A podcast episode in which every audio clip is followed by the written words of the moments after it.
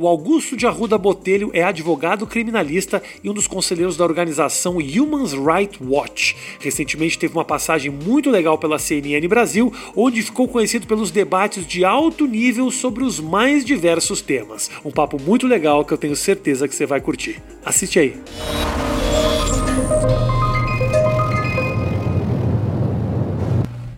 Aí, meu velho? Tudo bom, meu Tudo irmão? e você, cara? Obrigado por vir aqui. Imagina, um prazer. Num prazer. dia extremamente movimentado, hoje nós estamos gravando no dia da prisão do Crivella. É, dia da prisão do Crivella. Então, quando você assistir, a gente não sabe se ele vai ter sido assassinado, é, solto. Solto, provavelmente. Provavelmente. solto, Provavelmente. Até porque tá, em tese, assim, do ponto de vista técnico, estaria certo a soltura dele. Então, que a gente pode até entrar um pouco nisso. Então, vamos, me, me Quer fala, por que, que você isso? considera que é uma prisão? Porque o povo tá feliz. No, no Twitter tá bombando alegria hoje. É, as pessoas esquecem que a lei tem que ser a mesma para todos, para quem a gente gosta e principalmente para quem a gente não gosta. Uhum. Né? Porque só defendendo a lei para quem a gente não gosta que a gente pode fortalecer e defender a lei para a gente, inclusive para quem a gente gosta. A prisão dele, enfim, ela é, assim, vou usar uma palavra que resume tudo, ela é ilegal. Por que, que ela é ilegal? Porque ela é uma prisão preventiva. E para quem não conhece, o que é a prisão preventiva? A prisão preventiva é algo extremamente excepcional na nossa lei. É o que há de mais excepcional no Código de Processo Penal, uma prisão preventiva. Porque você está prendendo alguém antes de uma sentença condenatória. Então é alguém que, em tese, ainda é inocente. Seria uma prisão para evitar riscos que ele traz, ele traria à Exatamente. sociedade. É, a, o- a lei, Código de Processo Penal especifica bem em que situações você pode decretar prisão preventiva. Não vou ficar aqui no muito juridiquês, Tá. mas está lá escrito na lei.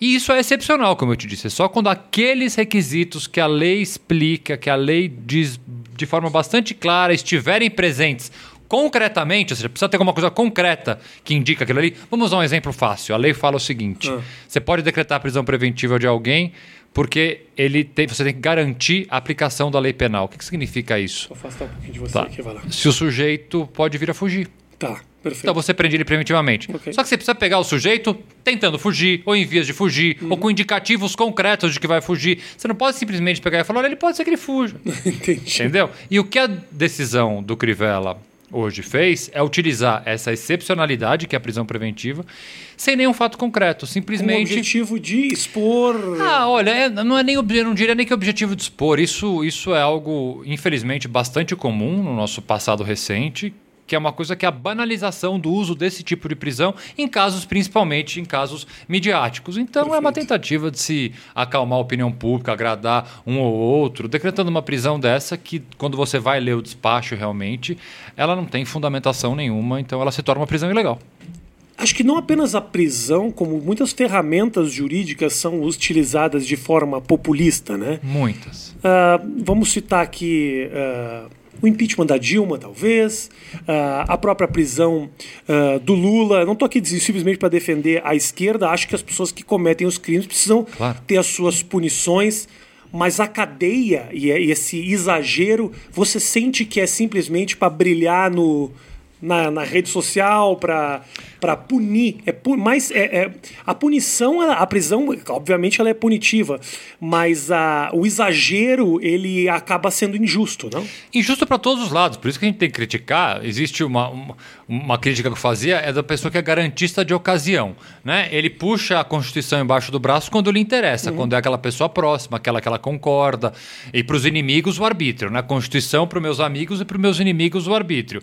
E é isso que você falou, você pode criticar uma prisão de uma pessoa de esquerda, de direita, culpado ou inocente. Se tiver ilegalidade naquela ordem de prisão ou em qualquer ordem judicial, qualquer decisão judicial, ela é ilegal e ponto. E o que acontece é que a gente vive um momento extremamente grave de uma coisa que a gente chama de populismo penal, né? Então, as decisões muitas vezes elas são decisões. Essa decisão do Crivella hoje, por exemplo, é uma decisão típica de uma condenação. Que pode ser que aconteça. Pode ser que tudo aquilo que está na decisão seja verdade, o Crivella tenha desviado milhões e tenha que ser condenado e venha cumprir uma pena. É completamente diferente de ser, ser preso preventivamente. Uhum. Então, o que se faz hoje em dia, muitas vezes, essas decisões carregadas de adjetivos. A decisão do Crivella hoje fala assim: ah, homens de terno e gravata. Eu estou sem gravata, pelo menos hoje. Homens de terno e gravata que assaltam cofres públicos. Gente, isso aí Hoje você pode assaltar cofres públicos. É, eu preciso colocar a sua gravata. Isso, exatamente. Isso aí eu me, me enquadraria na decisão. Seria preso. Você, com certeza. Mas assim, convenhamos que isso é um texto bacana para você colocar no artigo de jornal, numa, numa, decisão judicial. Uhum. Você, você, você, já sente o cheiro do populismo uhum. quando você apela para esse tipo de lugar comum. Mas aí eu te pergunto o seguinte: muitas das prisões elas são feitas como exemplo. Você coloca um bandido na cadeia, obviamente pelo crime que ele cometeu, mas para dar um exemplo para a sociedade que esse tipo de conduta é um equívoco. Uhum. Será que é tão errado assim colocar? Não, quando ele está condenado. Se ele está condenado, a, a, prisão, obviamente, ela tem uma tentativa de ressocializar, que convenhamos, uhum. funciona muito pouco no nosso país dadas as condições do sistema carcerário, mas ela tem, obviamente, essa, esse, esse caráter pedagógico, didático, de sim ser um exemplo. Mas você precisa responder um processo, ser condenado e cumprir uma pena. Completamente diferente do que foi feito, por exemplo, hoje, especificamente com o Crivella, mas a gente pode citar qualquer outra, outra pessoa. Uhum. Não tem condenação. É uma prisão preventiva. O dispar, a decisão que mandou prender ele é uma decisão típica de alguém que vai ser condenado, só que ele nem processo está respondendo Perfeito. ainda. Então é, essa, é, é esse o populismo penal que a gente chama, que atrapalha tanto é, a, a justiça. O que você sente que é um dos principais problemas carcerários do sistema carcerário do país e por que o cara entra para mudar e sai pior do que entrou? Excelente pergunta. Matheus, Excelente, parece simples, mas saiu daqui do meu coração, é algo. Porque realmente é algo que eu.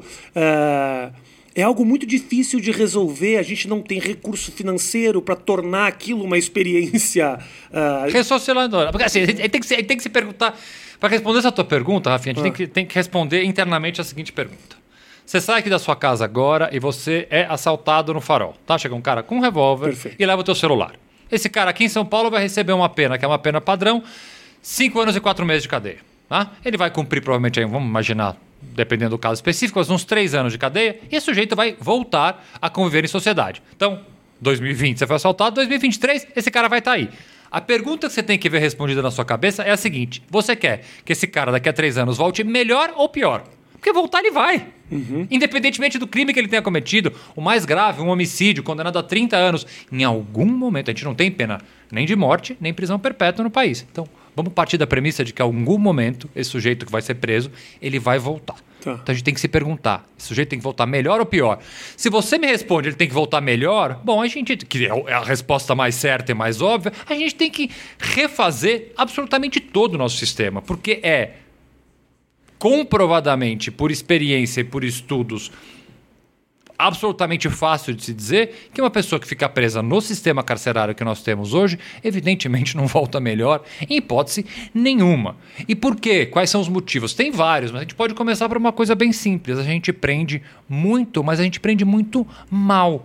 A gente tem uma série de pessoas presas, e quando eu falo série, são milhares, dezenas de milhares. O Brasil é a terceira maior população carcerária do mundo, temos praticamente 800 mil presos, ou seja, é gente pra caramba. E a gente uhum. tem uma parcela gigantesca dessas pessoas que não necessariamente deveria estar preso. Por quê? É o preso primário, por, preso por crime sem violência, jovem, sem escolaridade. Então você poderia ter uma série de outras formas de tentar punir, porque a punição precisa ser feita. Ninguém aqui está defendendo a não punição, muito pelo contrário. É evidente que a punição tem que ser feita. Mas essa punição burra que a gente insiste em fazer faz com que um jovem geralmente negro, da periferia, preso por crime sem violência, furto e tráfico de drogas. Uhum. Ah, Augusto, como assim tráfico de drogas sem violência? É.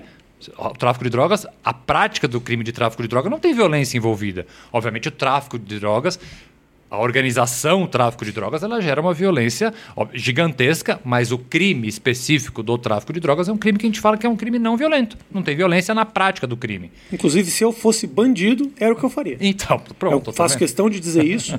o dia que a gente parar de ganhar absolutamente dinheiro nenhum, tiver que virar criminoso, para mim é o tráfico de droga. Não ofer... Eu não entucharia droga no rabo de ninguém, mas eu estaria ali é um crime, é um crime que a gente diz sem violência. Então, se você olhar o perfil do preso brasileiro, uhum. em grande parte é esse: é o jovem, negro, pobre, primário, preso por crime sem violência. Uhum. E aí, esse sujeito ali, caindo no sistema carcerário, que hoje é dominado por facções criminosas, é óbvio que a primeira coisa que vai acontecer, ele vai virar massa de manobra e mão de obra barata para essa facção criminosa que vai regimentar ele das formas que a gente está careca de saber, uhum. cobrando dinheiro da família, fazendo para ele cometer pequenos crimes dentro do presídio, levar droga dentro do presídio. E aí, bicho? Ele vira um estagiário do crime. Né? É clichê falar é, que é. a pessoa entra estagiário é e clichê. sai PHD? É clichê, mas é a mais pura é verdade. Né? Eu trabalho há 20 anos no sistema de justiça criminal com cadeia, conheço conheço enfim, centenas de cadeias no Brasil inteiro. É a verdade. Todas elas lá... funcionam da mesma Todas forma. Não existe uma experiência. Ah, olha, raríssimas experiências pontuais de cadeias um pouco melhores. A gente teve em Minas Gerais algumas iniciativas interessantes. É, é, mas assim, o sistema ele é todo um sistema extremamente focado no punitivismo, mas principalmente na vingança. Uhum. Porque essa pessoa que fala, entuxa o cara na cadeia e esquece esse cara lá, vai comer comida podre mesmo, direitos humanos é os cambal, vai tomar banho frio, vai dormir 50 caras. É o cara que não quer punir, ele quer se vingar. É completamente diferente. Ele, tá, ele, não quer ressocializar, ele não quer devolver essa pessoa melhor. Ele quer se vingar. Mas é um, é um sentimento que, assim, não, não, eu não estou dizendo que ele é justo, ele é honesto, mas ele é real é, e total. compreensível. Total, é, né? É, Numa sociedade extremamente violenta, aonde nós temos que. Você tem que sair de casa preocupado, aonde policial vai para a televisão para ensinar. Use uma carteira com dinheiro e outra para o bandido. Quer dizer, a polícia vai para a televisão para te ensinar a ser assaltado. Não faça movimentos bruscos, isso é realmente algo que vai te consumindo, né? Não, é claro, é, é, é um sentimento natural e mais do que natural, ele é esperado. É esperado. Mas o que a gente não pode deixar acontecer é o reflexo desse sentimento, vamos dizer assim, é o sentimento do homem médio. É natural que o homem médio, vamos pensar assim, o brasileiro padrão, ele sinta isso mesmo. O crime só aumenta, você tem medo de sair de casa e é óbvio que você vai pensar na cadeia como um lugar para jogar o problema para debaixo do tapete. O homem médio vai pensar assim, é natural que pense. Uhum. O que a gente não pode deixar acontecer, que é o que acontece, é a influência desse pensamento do homem médio cair no legislador, ou seja, no cara que está fazendo as leis ali e vai pensar como um homem médio, ele não tem que pensar como um homem médio. E principalmente na cabeça do judiciário, a pessoa que aplica a lei. Eu tenho, assim, arrepios. Né? Fico desesperado toda vez que eu vejo um juiz, um ministro, alguma coisa falar: nós temos que ouvir a voz do povo na hora de decidir. Não, bicho, você não tem não que ouvir. Tem que ouvir assim, né? Quem tem que ouvir a voz do povo é quem o povo colocou lá os representantes das casas legislativas, o deputado, o senador, eles têm que ouvir a minha voz, a tua voz, porque eu, eu votei. A gente não votou para juiz. Você votou para algum juiz? Uhum, uhum. Você votou para algum ministro não, do Supremo? Não. não. Ele não tem que ouvir a voz do povo, ele tem que cumprir a lei. É por isso que ele é independente. Exatamente. Obviamente, dentro da liberdade é, de interpretação que todo juiz tem que ter, claro, assim, a lei, uma das belezas do direito, inclusive, é isso, é você ter é, opiniões antagônicas, o cara pode interpretar diferente, mas o mínimo que a gente chama do princípio da legalidade, ele tem que seguir. Aí quando ele fala, não, tem que ouvir a voz do povo para decidir, acabou. Uhum. A voz do povo, meu amigo, a voz do povo pede pena de morte. A voz do a povo. Voz, não é a voz do povo. A voz do povo, o legislador escuta, porque ele vai lá e faz uma lei. Mas o juiz, o ministro, o desembargador, não tem que ouvir a voz do povo. O país, obviamente, tem um sistema, um sistema carcerário desorganizado, nem só isso, muitas vezes uh, uh, equivocado. E se fala, né, é um tema eterno a questão da pena de morte. Você sente que essa é uma possibilidade para os crimes mais absurdos? Ou se podem acontecer injustiças e a gente pode matar inocentes? O que, que você pensa desse tema, Augusto? Olha, eu, eu, eu acho que não poderia ser mais contra um tema do que a pena de morte, para começar pela, pela, pela, pelo sentimento mais básico, a possibilidade do Estado matar um inocente. Ah, mas pessoas são mortas pelo crime. O crime, ao matar alguém, vai receber a punição. O Estado é completamente diferente. Você imaginar que o Estado, um governo, decida sobre a vida e a morte de alguém e possa, com essa decisão, matar, porque o fato é esse, mata-se alguém e esse alguém ser um inocente, já é algo que para mim não importa o outro argumento que venha, é um argumento que está acima de qualquer outra discussão. Mas e essa possibilidade é um... ela é real. E esse não é um equívoco, mas esse também não é um equívoco que pode acontecer nos países onde o sistema ele é mais organizado. E, matam, e... matam inocentes. E Estados Unidos é, é, assim, quantos casos. Eu trabalho num projeto aqui no Brasil chamado Innocence Project Brasil, é, que ele é inspirado num projeto americano. Na verdade, é uma espécie de filial desse uhum. projeto americano, chama Innocence Project tenho certeza que vários filmes que vocês já assistiram de pessoas no corredor da morte, que vai aquele grupo de advogados e descobre que o cara, na verdade, não foi ele, foi o Innocence Project que fez isso. É um, é um, é um projeto antigo, extremamente respeitado nos Estados Unidos, que é justamente isso: é você pegar pessoas que estão no corredor da morte, identificar ali um erro judiciário e essa pessoa. Sim, e, e o Innocence Project, só esse ano, são dezenas de pessoas condenadas à morte e que hoje, principalmente com a inovação das formas de, de, de investigação, com DNA, com novas formas de se fazer perícia, etc., conseguiram, depois de anos. O último que foi solto, há cerca de duas semanas, estava há 18 anos preso. Do corredor da morte, direto para a rua. Direto para a rua. Por uma investigação. Então, assim, essa possibilidade não é uma possibilidade, é uma realidade. No sistema americano, que é um sistema que tem também suas falhas, obviamente, tem, mas com certeza ele é minimamente mais seguro do que o sistema brasileiro, isso já acontece. Aqui, bicho, uhum. sim, a chance da gente, com base nisso, matar um inocente, ela, ela não é uma chance, ela é uma realidade, ela é algo que vai acontecer. E a gente não pode admitir isso. E eu fico vendo esses uh, documentários da Netflix, as séries e tudo mais, e você vê que os próprios uh, criminosos americanos têm um poder de argumentação, por exemplo, que o brasileiro absolutamente não tem. É. O bandido preso americano, muitas vezes, ele tem um nível de formação educacional, ele consegue se expressar. O brasileiro, a gente vai meter gente que não consegue nem dizer que não é. Nem, nem dizer que a culpa não é dele. Assim. Infelizmente, Rafinha, eu tenho experiências é, no, no, meu trabalho. É, eu sou fundador e presidente, hoje em dia sou conselheiro de uma organização também chamada Instituto de Defesa do Direito de Defesa. E uma coisa, tem 20 anos já essa organização. E uma das coisas que a gente mais fazia no começo da organização era mutirão carcerário. Porque, para quem não é aqui de São Paulo, é, Hoje em dia isso não existe mais, mas a gente tinha carceragens dentro de delegacias de polícia. Então você ia fazer uma delegacia de polícia de bairro, tinha lá uma carceragem com 400 presos, 300 presos, num lugar que geralmente cabia 30, 40 pessoas. Uhum. O que a gente não tinha naquele momento, algo que a gente tem hoje que chama Centro de Detenção Provisória, que é o CDP.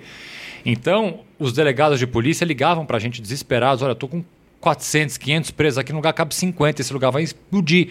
Vocês têm que vir aqui fazer o que a gente fazia, que era um multirão carcerário. Um monte de advogado voluntário, sem cobrar absolutamente nada. A gente passava lá um final de semana atendendo preso por preso e vendo o caso do preso, vendo se era um caso, possibilidade ou não, tentar uma soltura. Bicho, o que a gente pegou de sujeito preso, homônimo, pelo nome do outro, Antônio José da Silva. Bom, mas não sou eu, não fiz nada. Eu tava... E quanto tempo o cara estava preso lá? Dois, três meses. Preso em, em lugar de outra pessoa. Acho que isso não existe? Isso existe aos montes. Preso doente mental, um monte. A gente cansou de soltar a cara. Quando você fala a pessoa não conseguia se expressar, bicho, o cara, assim, com, com uma condição mental, com um problema mental grave, não conseguia falar talvez até colocado ali para apanhava pra... de preso, uma e, coisa e horrível, colocado cara. exatamente por não saber se expressar, não, não vai questionar uma injustiça que talvez a própria polícia sabe Nada. que está cometendo. Não, por isso os delegados, os de... me lembro, eu tive, fiz grandes amigos nessa época que eu tinha delegado, os caras falavam, esse cara aqui, eu fui ver porque eu estava achando estranho, ele já cumpriu pena. Eu falei, por que o cara tá aqui? Porque não chegou a vara de soltura. E o cara tá lá esquecido, porque ele é mais um, né? Ele é um número, ele é uma pessoa, ele não é uma pessoa, ele é um número de processo, a justiça não tá nem aí. Então a gente fez esse trabalho, foram mais de 20 mutirões carcerários ao longo dos anos, e assim, tem muita gente inocente, muita gente cumprindo pena uh, uh, no lugar de outro, tem de tudo. Qual foi o caso mais escabroso? Me interessa muito esse tema. Qual de, de um inocente que você conheceu que estava na cadeia? Você lembra de alguma coisa que realmente saltou aos teus olhos, de alguém que você uh, ajudou nesse projeto? Innocence Project, é isso, né? Não, no, no, pra... no Innocence Project nós já soltamos desde o início do projeto aqui no Brasil, porque ele tem pouco tempo, nós soltamos três pessoas já condenadas, uhum. presas, porque o Innocence Project ele tem um critério para aceitar casos, que é um critério bem, bem criterioso, uhum. como a gente, a gente tem que usar os critérios dos americanos. Então o caso tem que ter, já não tem mais nenhum recurso possível, a pessoa tem que estar tá presa, ela tem que ter não sei quantos anos, cinco anos para cumprir ainda de pena, tem todos uns critérios. Então é difícil a gente pegar, encontrar um caso Entendi que é, observe todos esses critérios. Nós soltamos desde o início do projeto três pessoas e três pessoas que eram efetivamente inocentes e que a justiça. É, é, não é que a justiça teve dúvidas, teve certeza. O primeiro caso do Innocence Project, e eu posso contar é, publicamente, que foi matéria de, de uma série de jornais, do Fantástico inclusive, foi um senhor acusado pelos dois filhos de um crime sexual, que é uma coisa extremamente difícil. Quando me perguntam, ah, Augusto, tem algum tipo de caso que você não pega? crime sexual que envolve criança é uma coisa que eu tenho muita dificuldade de trabalhar. Muita dificuldade. Eu tenho filhos, sim, me, o, o, o, limite do que eu consigo trabalhar é o limite de que eu tenho certeza que eu vou fazer um bom trabalho. A partir do momento que aquilo me incomoda a ponto de saber que eu posso, possa não ser o melhor advogado para a causa, eu não aceito. E geralmente são em casos que envolvem criança, violência contra criança. Eu não consigo pegar. É, mas esse caso era um caso sim, muito estranho, uhum. muito estranho. Os dois filhos acusavam o pai de ter molestado as crianças durante muitos anos e os próprios filhos mais velhos vieram defender a inocência do pai. Quem procurou a gente foram os filhos, os filhos já adultos, 18 anos, 16, uhum. uma coisa assim. E a prova era uma prova muito forte para condenar, porque era o depoimento dos filhos durante muito tempo, uma riqueza de detalhes, um caso extremamente difícil. E depois, com uma investigação feita, nós fomos descobrir que, na verdade, a mãe das crianças, ex-mulher uh, desse senhor, havia durante anos, durante anos, feito uma espécie de uma lavagem cerebral nas crianças. Uhum. E as crianças tinham então é, feito essas denúncias contra o pai, que depois do pai preso, condenado cumprindo pena, há muitos anos cumprindo pena. E as crianças convivendo com uma história. Difícil. E assim, com o tempo, assim, a história é muito, muito triste, né?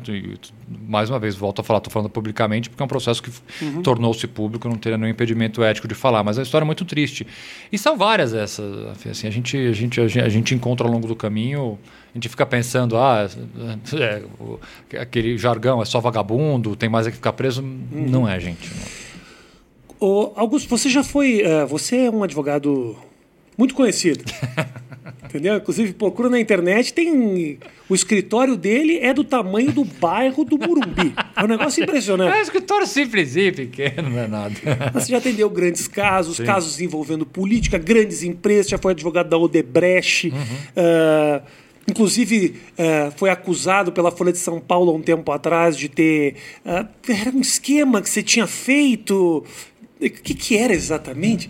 Que tinham recebido. Uh, você tinha. Comprado informações comprado da polícia. Comprado informações da polícia. Você acaba, quando você entra num caso grande desses, está sujeito. Você está sujeito a isso. Como é que você, como é que você recebe isso? Cara? Como é que é ser advogado de uma grande causa, uma causa pública que envolve lava jato, uhum, por exemplo? Uhum. Olha, que as é... acusações vão até contra você. Claro, não. Mais do que acusações, ameaças, né? Ameaças, a gente tem de tudo. Assim, não é uma profissão fácil. Está longe de ser. Por isso, assim, é. Sempre estudante, quando me pergunta, ah, eu quero ser criminalista, me dá uma dica. Assim, primeira dica, você tem que ser vocacionado, porque é uma profissão extremamente difícil. Se você não tiver vocação para aquilo, se você não tiver certeza que aquilo que você quer, não faça não faça porque você vai sofrer. Primeiro você vai sofrer psicologicamente, porque aqui eu estou falando com essa tranquilidade, porque queira ou não, estou há 20 anos com isso. Mas você acha que no começo de carreira eu não sofria para burro? Uhum. Óbvio que sofria. Óbvio que sofria. Advogando para pessoas acusadas de crime grave, você fica com aquela questão moral, meu Deus, o que eu estou fazendo, o que eu não estou. Tem uma questão de perigo físico. Né? Há pessoas acusadas de crime graves, eventualmente pertencentes a grupos é, criminosos. Tem uma questão física tua também de proteção. É óbvio que te preocupa. Assim, então, então não é uma profissão que você chega em casa tranquilão, abre uma cerveja e, e, e finge que não aconteceu nada no seu dia. Pelo contrário, né? é uma profissão extremamente pesada. Porque você lida com temas muito pesados, você lida com uma justiça criminal, você lida com polícia. Então, não, está longe de ser uma profissão fácil. E é óbvio que é uma profissão impopular até você precisar de um advogado criminalista, claro. é uma profissão extremamente impopular. Porque no julgamento do homem médio, de novo, o advogado criminalista é aquele aliado da impunidade, é o cara que está defendendo o bandido, é o cara que quer a toda custa tirar o bandido da cadeia. A pessoa não para para pensar que o advogado criminalista ele está defendendo direitos. Né? Ele está defendendo direitos, ele não está defendendo a pessoa A ou a pessoa B, ele está defendendo o direito que a pessoa A ou a pessoa B tem, direito que vale para você, vale para mim, vale para você, vale para quem está nos ouvindo, todo mundo. O direito é um só. Mas na primeira análise não é essa. Eu sou advogado do bandido e estou pela impunidade. Então é uma profissão extremamente impopular. Ameaça, xingado na rua, bicho, nossa, eu já fui assim é, várias vezes. Aí quando você. Jura mesmo? Ah, várias. várias. Bom, rede social agora então é uma loucura, né? Depois da CNN. Pô, na rede então, social, mas na rua. Na rua. Tem uma passagem que eu acho muito boa. Eu trabalhei muitos anos com Márcio Tomás Bastos, foi ministro da Justiça, uhum, foi sim. a primeira pessoa que eu comecei a trabalhar e fazer estágio. E a gente, o escritório dele era na Faria Lima, a gente, e a gente almoçava sempre numa ruazinha que tem ali do lado. E a gente estava andando, eu e ele, eh, na Faria Lima para almoçar. E aí uma senhora parou o carro do, do, nosso lado, abriu a janela, era uma senhora, bem senhora mesmo assim. Eu, na primeira, imaginei, ela vai pedir indicação. Não tinha, na época não tinha Waze, não tinha nada. Falei, onde fica a Alameda ah, Santos? É, onde é que fica a Alameda Santos? Ela abriu a janelinha, o doutor Márcio, que era muito simpático, se aproximou. Seu filho da puta, que não sei o quê. Eu caí na risada. a mulher, puxinha, assim, isso acontecia com ele é, com frequência e comigo já aconteceu bastante. Então, assim, é uma, volta a dizer, é uma profissão impopular. E aí, obviamente, você faz inimigos. Não tanto quanto de comediante. É, não, comediante acho que é pior. e você faz inimigos, bicho. Você faz inimigos em tudo quanto é lugar. E às vezes essas. Traba... Aí você você pula uma etapa e começa a trabalhar em grandes é casos, é né? em grandes casos, grandes operações que envolvem grandes poderes, envolvem políticos, envolvem grandes empresários, grandes acusações, valores altíssimos, é óbvio que você entra dentro de um de um cenário que é um cenário que também há um jogo de poder e uma disputa. E a partir do momento que você entra nisso, bicho, você está sujeito a tomar porrada, uh, até porrada do Estado. Né? Essa passagem que eu tive foi uma investigação no meio da Lava Jato, de uma acusação completamente sem pé na cabeça, de que eu teria comprado uma informação e vendido uma informação para um jornal, para o Estado isso. de São Paulo. A acusação basicamente era que o Estadão tinha comprado de mim por 3 milhões uma matéria de jornal. Aí você, conhecendo um pouco da imprensa, você acha que assim, o Estado de São Paulo Paulo vai pagar 3 milhões para um advogado para dar uma tá matéria. demitindo todo mundo contratando é, estagiário. A, história era ridícula, isso foi arquivado. Imagina, não, não, foi uma, foi uma, uma, uma investigação é uma rápida que de, morreu. De descredibilizar. Claro também. que é, de atacar.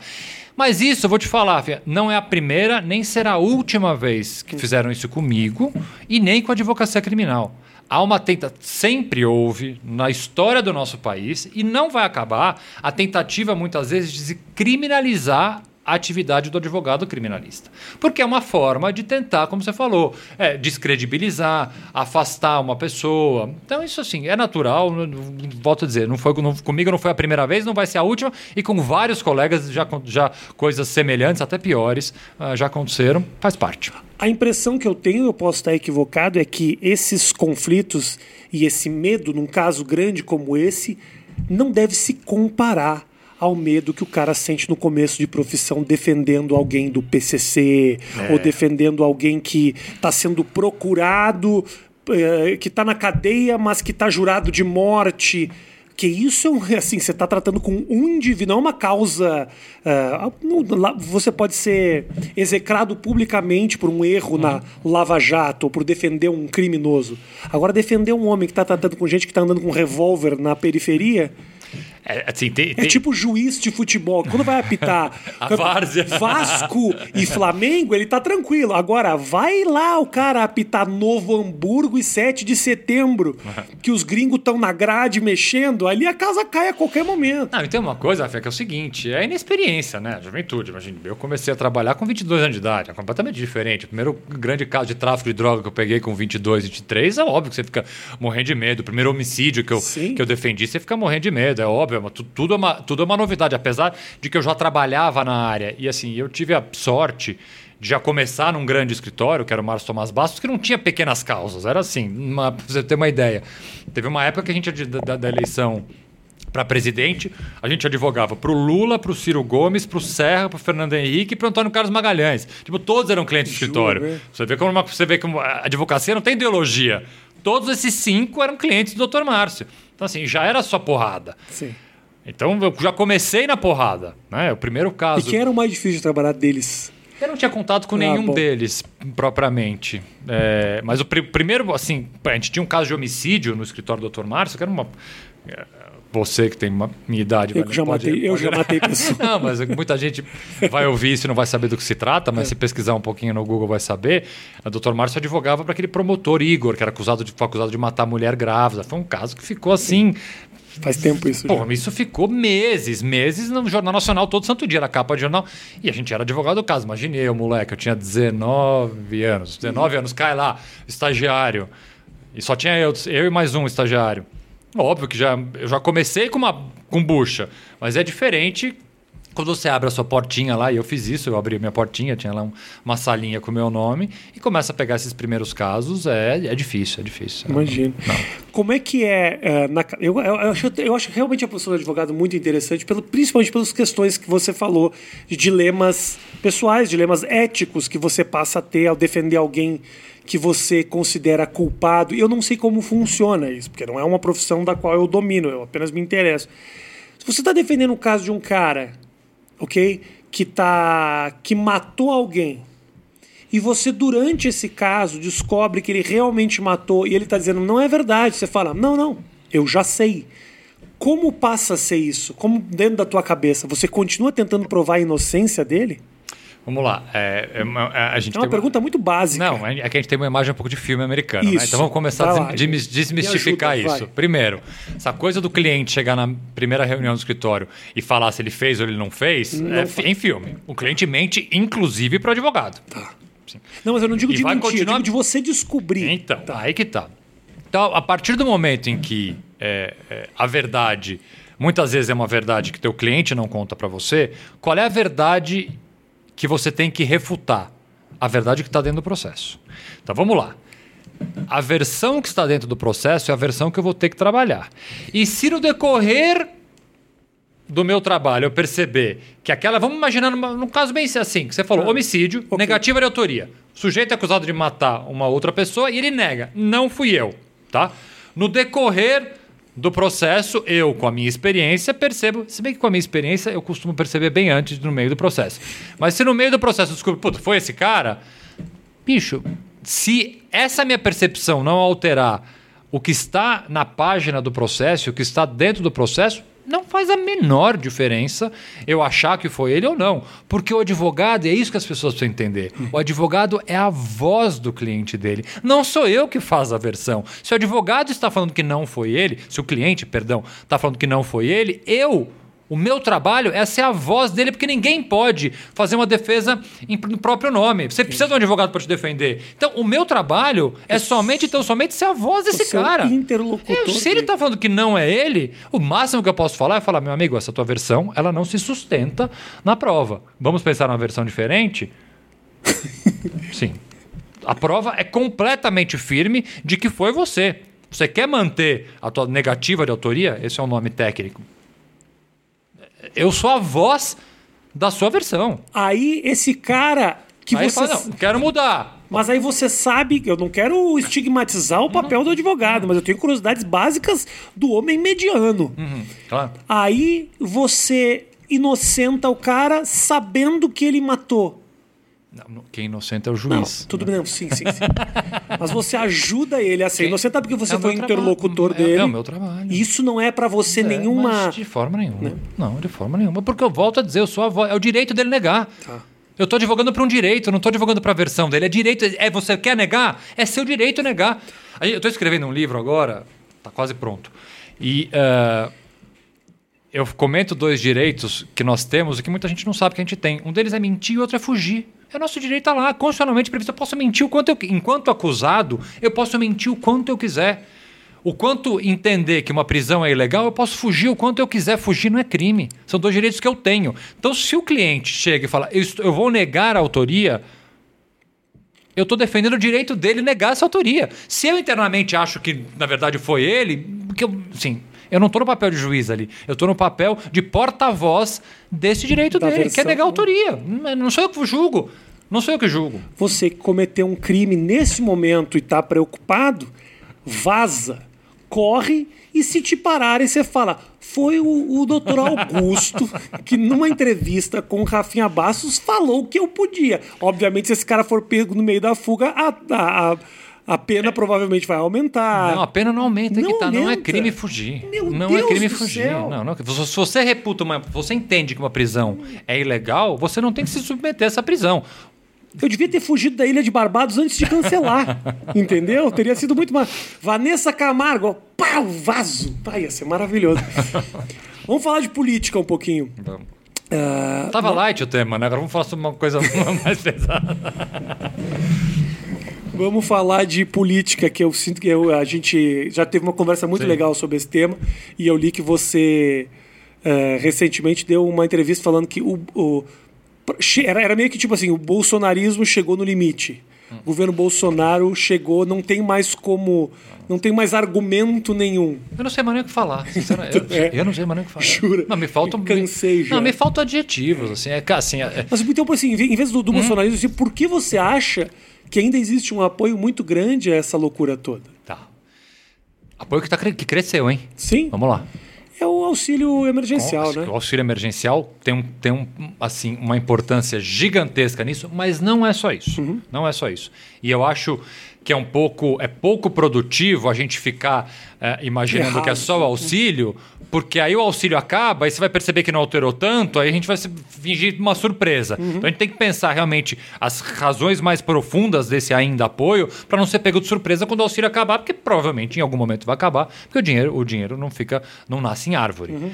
É, eu acho que tem, a gente tem que partir aqui de uma premissa que é a seguinte. Tem uma parte do bolsonarismo que é bolsonarista, não importa o quê. Não há argumento, não há fato grave, não há fato novo, não há crime, porque agora a gente entrou no momento de crimes, né? Crimes bastante evidentes que possam ter sido praticados por familiares do presidente. Não há nada, não há declaração imbecil que ele faça, não há um desrespeito e um desprezo com a vida, como ele tem demonstrado no tratamento com a pandemia. Não há nada que esse sujeito possa fazer que vá abalar essa parcela, que vamos chamar dos 30%, um pouco menos, vamos colocar de, de 20% a 25%. Então, assim, do ponto de vista estratégico, se eu, se eu, fosse um político, coisa que eu não sou, eu deveria assumir esses 20%, 25% como assim, perdemos. Uhum. Esse a gente não mexe. Porque é o sujeito que não é que ele enxerga assim, ele, ele enxerga assim, né? É assim. É assim. Uhum. Não tem, é, não, não, não tem uma outra visão. Nada, nada que possa acontecer vai fazer deixar ele de apoiar o Bolsonaro. Isso parte um pouco de uma estratégia inteligente que ele tem, uma das poucas, se não a única, mas foi copiado, que ele copiou isso do Trump principalmente, é de viver sempre em campanha. Né? Você vê, é, do nada, ele joga um tema como a questão do aborto, um tema. Então, ele, essa pauta conservadora de costume, que ela alimenta muito esses 25%, porque é uma das pautas imutáveis contra aborto, drogas, kit gay, toda essa pauta conservadora completamente ultrapassada do governo Bolsonaro, mas ele sempre joga, lança. Você vê que essa pauta ela nunca morre. Não importa o que esteja acontecendo, ele surge de novo com essa pauta, porque é essa pauta que retroalimenta essa militância limítrofe que ele tem, que é essa que não vai sair. Então, assim, ele consegue manter essa base de apoio e aí o restinho para frente ele vai com auxílio emergencial, uhum. com uma outra coisinha ali, outra coisinha acolá, conseguindo aumentar. Então, assim, é, é, é um desafio enorme para quem é político perceber qual é a estratégia principalmente em 2022, de, eh, de fazer oposição a esse governo, porque a estratégia básica, bicho, não funciona, não está funcionando. Como, como é que a gente pensa o seguinte? Olha a quantidade de denúncias graves contra parentes próximos uhum. do governo, são semanais. O que, que acontece? Nada. A gente está normalizando o absurdo, para a gente virar normal. Banaliza, banalizamos. Ah, o, a, a, a BIM produziu relatórios para o filho do presidente. Pra... Ah, tudo bem. Ah, não sei. É, é mais uma. Gente, como assim mais uma, né? Então, por isso que, assim, a situação. Tentou derrubar o cara da Polícia Federal para colocar o não, parceiro tudo bem, ajudar, né? É. Imagine, não tem, vamos normal banalizamos isso. Eu acho que realmente essa questão ideológica inflama essa turma e faz defender acima de qualquer suspeita, né? qualquer né? coisa. Não tem argumento. Porque finalmente bicho. alguém vem a público dizer que fetos não podem morrer na barriga da mãe estuprada. É uma é. coisa que eu pensava há tanto tempo e eu tenho finalmente um interlocutor para isso. Né? E, a fi, e, a, e a tua filha mulher foi uma fraquejada, uhum. e filho meu não é gay, e que gente. É, Você imaginava que o Brasil tinha Nossa. esse conservadorismo desse jeito? Porque ah. para mim foi. Para mim, para mim patético eu, Porto Alegre, cara de cidade grande, menino de apartamento, né? Vendo Globo a vida inteira. Você não imagina que. Bicho, mas sabe o que eu acho que aconteceu? É um Brasil que eu não conheço. A gente tirou esse tipo de gente do armário, porque o cara se sentiu representado. Essas pessoas sempre existiram, mas acho que assim, num mundo mais moderno, mais globalizado, mais representativo, Uhum. ainda bem, mais plural, esse discurso, se não tivesse Bolsonaro, ele ficaria escondido num grupo que o cara tem vergonha de falar Uhum. um absurdo. Só que agora ele vê o presidente da República vociferando esse absurdo, ele se sente representado ali. Então o que acontece hoje em dia, e a rede social também ajuda bastante, né? Pra você ver esses malucos com bilhões de seguidores falando uma abobrinha atrás da outra. Ou seja, você tem, você tem espaço para falar, você tem eco e você tem uma representatividade no cargo máximo da República, que é o presidente. Então, o sujeito que estava lá escondido eh, eh, na sua cidade, na sua casa, no seu apartamento, com esse pensamento mais quieto, pô, esse cara hoje em dia se sente livre para fazer um canal de YouTube e sair falando dos maiores Claro. absurdos.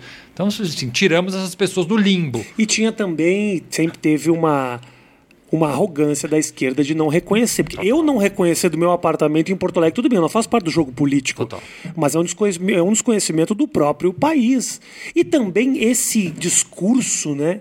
Ele nunca reverberou, por exemplo, na mídia. É um pouco erro, caga- cagada os americanos fizeram também. Hollywood é extremamente liberal e é de esquerda. Quando o Trump aparece com esse discurso direitão, conservador, ideológico, ah, ele acaba dando uma voz, não é que não foi ouvida nas discussões familiares. O cara ligava a televisão e não era isso. O cara ligava a televisão e via dois caras se beijando. E ele se sentia aqui, ó, né, engolido, até que finalmente ele consegue botar pra fora no presidente da República, que é basicamente o cara que manda no país, né? Vira uma um negócio. Você sente que há um pouco de, dessa a esquerda não conseguiu entender esse movimento? Qual é o passo para ver uma disputa? Porque hoje a gente não tem um. não- a gente, quando eu falo, parece que eu estou dizendo eu sou um grande representante da esquerda. Não é isso. Eu simplesmente acho que não tem uma voz hoje em dia para. É, eu, vou, eu vou te dizer mais. Eu, tive outro dia. Eu, meus amigos de direita não são mais amigos, assim, viraram meros conhecidos. Então, com esse eu não tenho mais problema. Com bolsonarista eu nem discuto, tirando um, um ou outro que eu ainda acho. Mas eu tenho tido embates e discussões com ah, o campo progressista e de esquerda. E uma que foi recente, que eu achei muito curiosa, foi uma pessoa extrema, que eu respeito muito, um cara, assim, uma pessoa histórica dentro da esquerda, que virou para mim e falou assim: Ah, vocês superdimensionam o poder dessas redes sociais. Isso aí não influencia em nada. Por exemplo, esse Felipe Neto, como é que vocês. Que, que é esse cara? Por que vocês dão tanta bola para o que ele fala? Eu falei, olha, meu amigo, assim, eu acho que você tem que rever. Você pode não concordar com o Felipe Neto, fica absolutamente tranquilo para discordar, mas assim, dizer que ele não tem relevância no cenário político hoje em dia, bicho, é assim, é um desconhecimento. Eu- você pode pegar o Felipe Neto, você pode pegar qualquer outra pessoa que tenha ah, uma penetração, ah, num, num- pelo menos uma camada e numa faixa etária social, assim, é grande. Você, então você diminui. Então, assim, é- esse pensamento do figurão da esquerda, histórico, de pegar e falar. Vocês superdimensionam o poder Sim. de rede social. Em 2020, falar isso, bicho, olha a campanha do Boulos. O cara saiu de 5% e foi pro segundo turno. O Quase Felipe ganhou. Neto, o Felipe Neto tá- tava na Time Magazine, então, era assim, na Time ou na. então, e, e- e a pessoa, você está super assim, ah, não, essa importância de rede social hoje em dia, vocês, dão muita importância para isso, não é. Bom, obviamente que não é só isso, mas você diminui a importância de uma forma de comunicação, um canal de comunicação, de uma plataforma de comunicação nova como é as tantas existentes da rede social, é simplesmente fechar seu olho para 2020 e para o que está pela frente. Então isso me preocupa quando eu vejo uma pessoa importante da esquerda, por exemplo, que vai ter que disputar uma eleição em 2020 e vai ter que fazer acordo e vai ter que fazer uma frente ampla, senão o bolsonarismo vai ganhar com um pensamento desse. Então isso me apavora, porque nada para mim pode ser pior do que a gente imaginar a possibilidade desse sujeito ser reeleito em 2022. Quem Essa você- possibilidade existe. Quem você sente que subestima figuras como Felipe Neto? A esquerda? Ah, es- claro, claro que a esquerda, sim. A esquerda, obviamente, não vou generalizar. Claro, claro. Claro que não, mas eh, eu já conversei com pessoas, enfim, ou eh, eh, ativamente de partidos de esquerda, ou pessoas com pensamento progressista, que, que, que diminuem, que não é. Não, não vou, não vou focar no Felipe Neto. Ele simplesmente. Foca sim porque dá acesso, né, Matheus? O nome Felipe Neto no nosso título, o nosso AdSense cresce aqui. Não, assim, ele- eles menosprezam o momento que a gente está vivendo, Sim. né? Assim, eu, eu, eu, eu coloquei no Twitter uma coisa depois da eleição agora é, é, é, de prefeito. Eu falei, gente, lição para a esquerda. Frente ampla no primeiro turno. No segundo turno é redução de danos, meu amigo. No segundo turno você faz frente ampla alguém pensando em 2022. Uhum. Não tem que pensar em fazer uma frente ampla no segundo turno. No segundo turno é redução de danos. Aqui, quem a gente vai colocar para esse cara não ganhar? Uhum. Frente ampla no primeiro turno. Você tem que começar a se coçar, construir uma frente ampla com o centro, com, com, com o centro-esquerda, até com, com- com pessoas conservadoras, mas que não sejam completamente lunáticos, como são os Radicais. bolsonaristas. Mas assim, frente ampla para mim é isso. Porque senão esse cara vai ganhar em 2022. E aí vamos chorar sobre leite derramado, entendeu?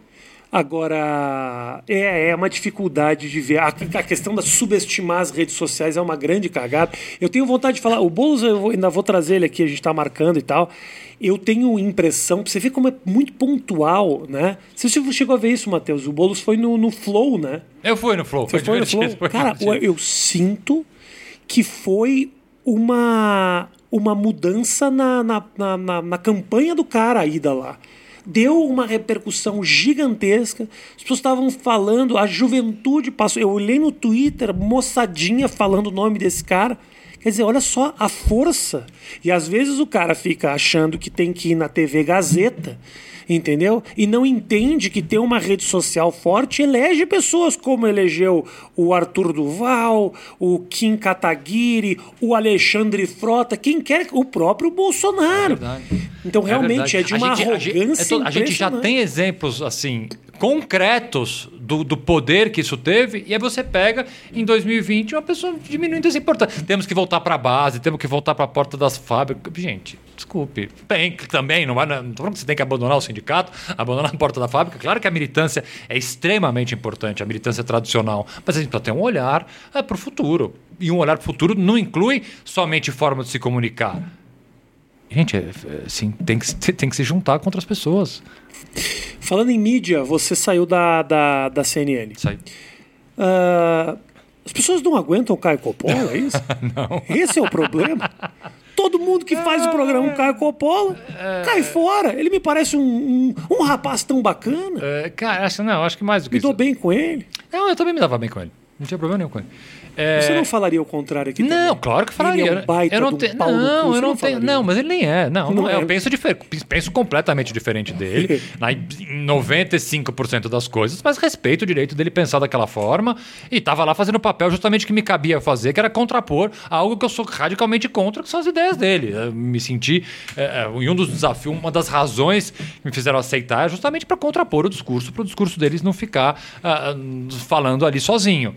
Mas assim, é, pessoalmente, pelo menos, foi um programa que apareceu num momento em que a minha vida pessoal permitia fazer o programa. Eu comecei a fazer no meio da pandemia, bem no começo da pandemia, quando tudo parou.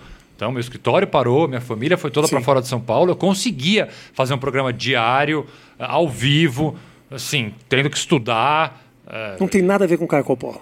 Não, não, Com, ele, com ele pessoalmente, obviamente foi saturando o formato do programa e a pessoa dele lá. É óbvio Sim. que é uma junção de coisas. Não é Debate exclusivamente- diário com a mesma Porra, pessoa. bicho, é eu, tá. Eu já- eu já tava pelas tampas. né? Obviamente ele não ajuda. Mas é difícil comecei- para. Imagina para ele o dia inteiro Mas ele só faz isso, Você né? repete, você inevitavelmente você repete eu formas. acho que tem outra. Primeiro programa acabou, né? Ele não tem mais Sim. agora. Eu acho que para ele é diferente, porque ele vivia disso, ele tinha uma equipe para Claro. fazer isso, é completamente diferente. A minha profissão não é essa. Uhum. Ele fa... A profissão dele é debatedor, né? Ele fazia isso na rádio, depois ele foi para ele tem uma equipe, ele ficava lá com a equipe dele online to- todo du- du- du- durante o programa. É diferente, é o trabalho dele. O meu trabalho não era aquele. Então é natural que ele vá ficando e outras pessoas eh, vão saindo por diferentes razões. Uhum. Então, não. então, foi, foi mais ou menos isso, né? Mesmo se fosse outra pessoa, provavelmente não teria aguentado muito mais tempo por, por, por, eh, por uma condição pessoal minha mesmo. Você. Uh, sim, eu sou profissional advogado, não é Sim. debatedor, né? Não, não.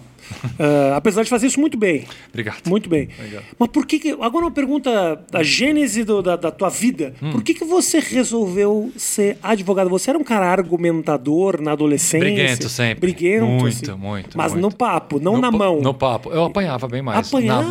Na, puta, eu fui bom em apanhar. Jura mesmo? Fui, cara, fui. Mas Sempre por fui quê? Era muito magricela, magrinho, assim, é? muito magrinho, folgado. Eu brigava apanhava. muito é, de eu, mão eu, eu apanhava mais. Eu apanhei, apanhei bem mais do que Mas de machucar? Machucou alguma Machuquei, vez? Machuquei. Ma- apanhei em estádio, eu sou palmeirense, roxo, apanhei em estádio. Como assim, de briga de torcida? Briga, cara, apanhei do torcedor do Guarani. Ó, quem tiver do Guarani me ouvindo, saibam que vocês me bateram uma vez. Ele sabe, porque são seis pessoas, ele sabe exatamente que eles. Uh, mas, cara, advogado criminalista, assim. Não, calma aí, como é que é a Ah. briga do Guarani? Ah, Briga do Guarani? Nós fomos Para um lado diferente história aqui. é boa. Eu, tô, eu tô interessado. Palmeiras e Guarani. Por que o cara briga com o Guarani? Não, semifinal, semifinal nos Brincos de Ouro, lá em Campinas.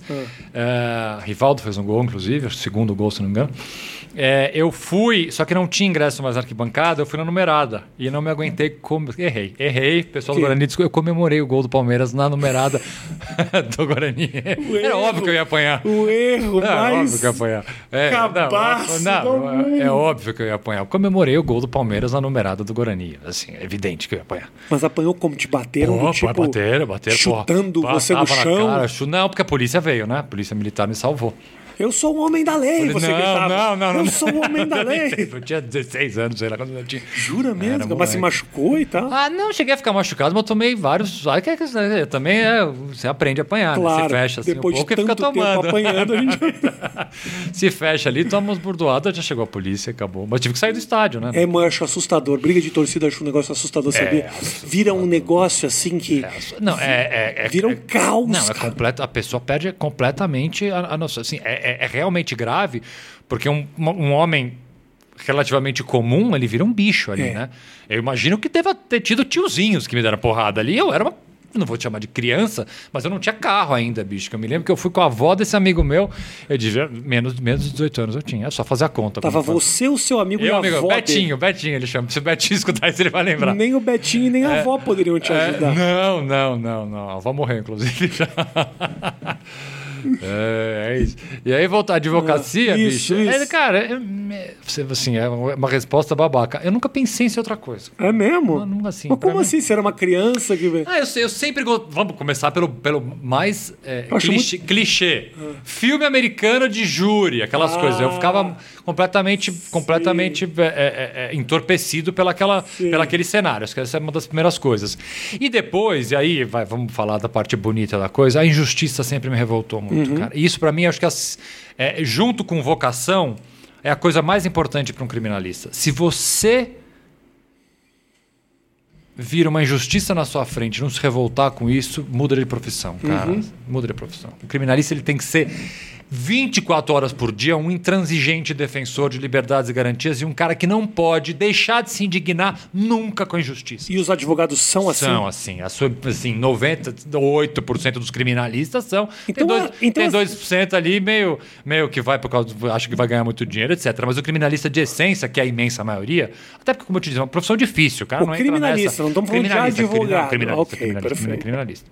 Ele é um cara que, se- que tem, que tem dentro de si uma capacidade diária de se indignar com uma injustiça. E é verdade, assim, eu sempre fui um cara que via qualquer coisa errada ah, na escola, acusava um cara da minha classe de ter feito alguma coisa e não tinha sido ele. Eu era o primeiro penteiro que levantava lá e ia falar, não, não foi ele. Eu não caguetava outro cara também, porque não dá pra caguetar o outro.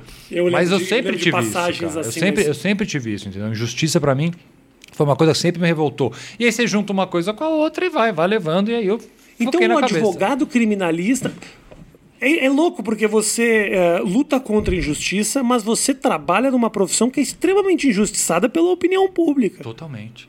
Deve ser muito enlouquecedor isso. Que você fala, eu luto contra a injustiça que é feita contra os outros, mas eu vejo o público me olhando como um cara que tá aí pra salvar bandido e liberar bandido de- da cadeia. Ninguém vê, ninguém vê o que a gente faz é, é, é, é, fora dos grandes casos que são midiáticos, né? Porra, porque eu não, gosto de ficar falando isso, parece eu não, eu não gosto de fazer, fazer boa ação e depois fazer propaganda da boa ação. Mas a quantidade de clientes que eu tenho é de graça, cara. Mas assim, são dezenas, centenas de clientes. Assim, uma parcela significativa do meu escritório são pessoas que me procuram pedindo ajuda e eu devolvo de graça. Fiz isso a vida inteira e a imensa maioria dos criminalistas faz isso também. Faz porque acredita, porque a gente tem que fazer. O papel social da advocacia é importante. O cara faz porque ele acredita na justiça, ele não quer mais justiça. Você vai ter todo o grande escritório, faz isso e não faz para sair vendendo para os outros. Ah, eu tô, faço aqui meu pro bono que chama. Faz porque acredita nisso mesmo. Porque é, é, é, é da essência da justiça, é uma forma de você democratizar o acesso à justiça, é uma forma de você é, evitar injustiças, é trabalhar. E tem gente que não tem condição de contratar um advogado mesmo. E puta, cansei. Aliás, eu quero isso. aproveitar essa oportunidade para agradecer o meu advogado criminalista, o senhor Eduardo Muilaert, que fez um trabalho Ele é demais, meu. incrível. Ele é, ele é conselheiro comigo dessa ONG que eu te contei. Eduardo Ah, é? um é? dos fundadores, junto comigo. Ah, é fez uma defesa minha linda, Ele é bonita, incrível. assim, sabe, de, de guardar e de guardar mesmo, Ele é um assim, sabe? incrível, é Aquele eh, lutando pela liberdade de expressão, que era, era o que eu acreditava. Porque eu fiquei muito. Quando aconteceram aquelas questões, né? Que se o Brasil não sabe, deveria saber, porque eram, são muito divertidas. Foi uma diversão absurda para mim, Brasil. Foi uma montanha russa de alegrias. Eh, eu fiquei muito dividido, né? Eu queria defender a minha liberdade de poder me expressar. Basicamente era isso que eu queria. E eu fui aconselhado por muita gente a lutar contra ou apontar problemas no discurso, apontar a acusação, tentar diminuir o fato. A menina que fez, que ficou ofendida com a minha piada, mas ao mesmo tempo ela foi no programa do Rodrigo Faro de sainha, ou seja, ela não se incomoda. Eu recebi as piores dicas possíveis e o Eduardo Mulaete foi o cara que fez uma defesa linda. É, exatamente dentro do que eu queria. Eu não estava muito importado se eu ia ganhar ou perder, eu queria simplesmente me expressar e falar o que realmente eu sentia. O cara fez assim, ah, bonito, é tão bonito, uma defesa Ele é um bonita. advogado. Ele é um baita advogado. Uma defesa bonita dá orgulho de ler assim, né, cara? E tava falando da injustiça. Vou aproveitar esse momento para contar uma história também.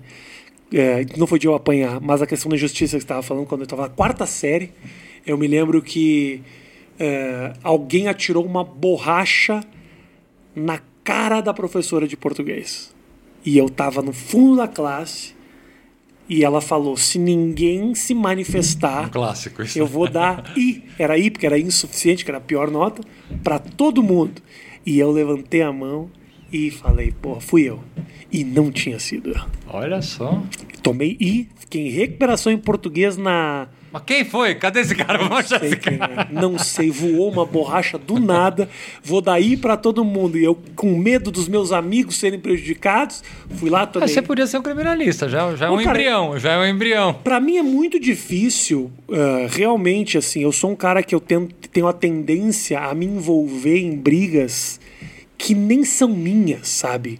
Ah, e eu acabo que. Me, eu acabo muitas vezes sendo o cara que é visto como, bago- como o cara gosta de confusão, gosta de briga, tô sempre me metendo em treta porque falo o que penso, ou porque eu não concordo com certas injustiças. Então eu imagino que, pelo menos você faz isso profissionalmente e ganha dinheiro pra isso. É assim, é, é- isso é uma, uma- uma coisa curiosa, porque muita gente perguntava, cara, como é que você aguenta debater com o Caio? Como é que você aguenta debater todo dia? Então, gente, o, advogado criminalista, ele debate 24 horas por dia, 7 dias por semana. Meu trabalho é debater. Eu acordo debatendo com o delegado, à tarde eu estou debatendo com o promotor, no fim da tarde eu estou com o juiz, à noite eu estou despachando com o ministro. A vida do advogado criminalista, ele é naturalmente um grande debate o dia inteiro. Então, assim, debater ali era um debate a mais. E a mesma coisa, ai, como é que você mantém a calma? Bicho, a mesma forma que eu mantenho a calma com o promotor ou com o juiz que faz uma coisa que eu não concordo. Eu vou sair gritando, xingando o juiz. E o máximo que eu fazia era respirar, que eu acredito que a respiração é uma coisa que funciona muito pra mim. Às vezes, quando ele cai, por exemplo, começava a falar uns daqueles absurdos, você pode ver na, na câmera, eu tô sempre puxando o ar mais fundo, assim. Aquilo me dá uma acalmada. Mas é uma técnica que você desenvolveu ou é, É, sua não, mesmo? Não, respiração. Não, eu. Você estudou, tipo... Sabe como? Não, sabe como? Eu vou te contar, vou até fazer uma confissão. Eu tinha muito medo de avião. Hoje em dia melhorou. Tá. Mas ainda não é uma coisa muito agradável e eu pego voo praticamente toda semana. É, e, cara, e respiração foi uma coisa que me ajudou muito em avião. Muito, muito, muito. Que nos momentos realmente de, de quase pânico ali dentro do avião, a respiração, é, ela salva. mesmo. Salvava. E, cara, respiração é uma coisa que eu uso para um monte de coisa. Momentos de ansiedade, antes de entrar no ar para alguma coisa. Aí você dá uma bela respirada, respira três vezes fundo ali, teu corpo dá uma. Uma, uma, uma, mexida, para Não mim, pra mim funciona. Respirar fundo, bem fundo, para mim funciona. Meu Irmão, Valeu, obrigado, viu, velho? Valeu, cara. Obrigado por debater aqui comigo. Imagina, Entendeu? cara. Imagina, obrigado você pelo Obrigado convite. pelo carinho de todos vocês. Você tá com um canal no YouTube, essas coisas, alguma Nada, coisa? tem Assim, nada, nada, só- nada. Tenho só. É... Como é que chama? Twitter. Twitter. Twitter eu falo pra caramba. e Twitter é ativo, hein? Twitter eu Desce o cacete na moçada. Mas você não fica lendo mentions, né? Comentário dos Nem outros. vejo, Porque não. chateia às Não, vezes. O pessoal não, toca nos pontos ali. Não, nem vejo. Tem uma crítica que me, me, me chateia muito, Matheus, quando o cara. Vou ensinar, vou ensinar. Você que quer me magoar, eu vou dizer como é que faz pra me magoar. Não me xinga, não fala mal da minha mãe. Fala assim: puxa, Rafinha, eh, essa não foi boa. Pá, essa. Ah. Quando o cara fala que não- essa não teve graça. Ou senão, o que aconteceu, Rafinha? Você já foi tão engraçado. Você tá ficando velho, pá. Aí me, me, me machuca o coração. Beijo grande, valeu, até mais. gente. tchau. valeu, tchau. valeu.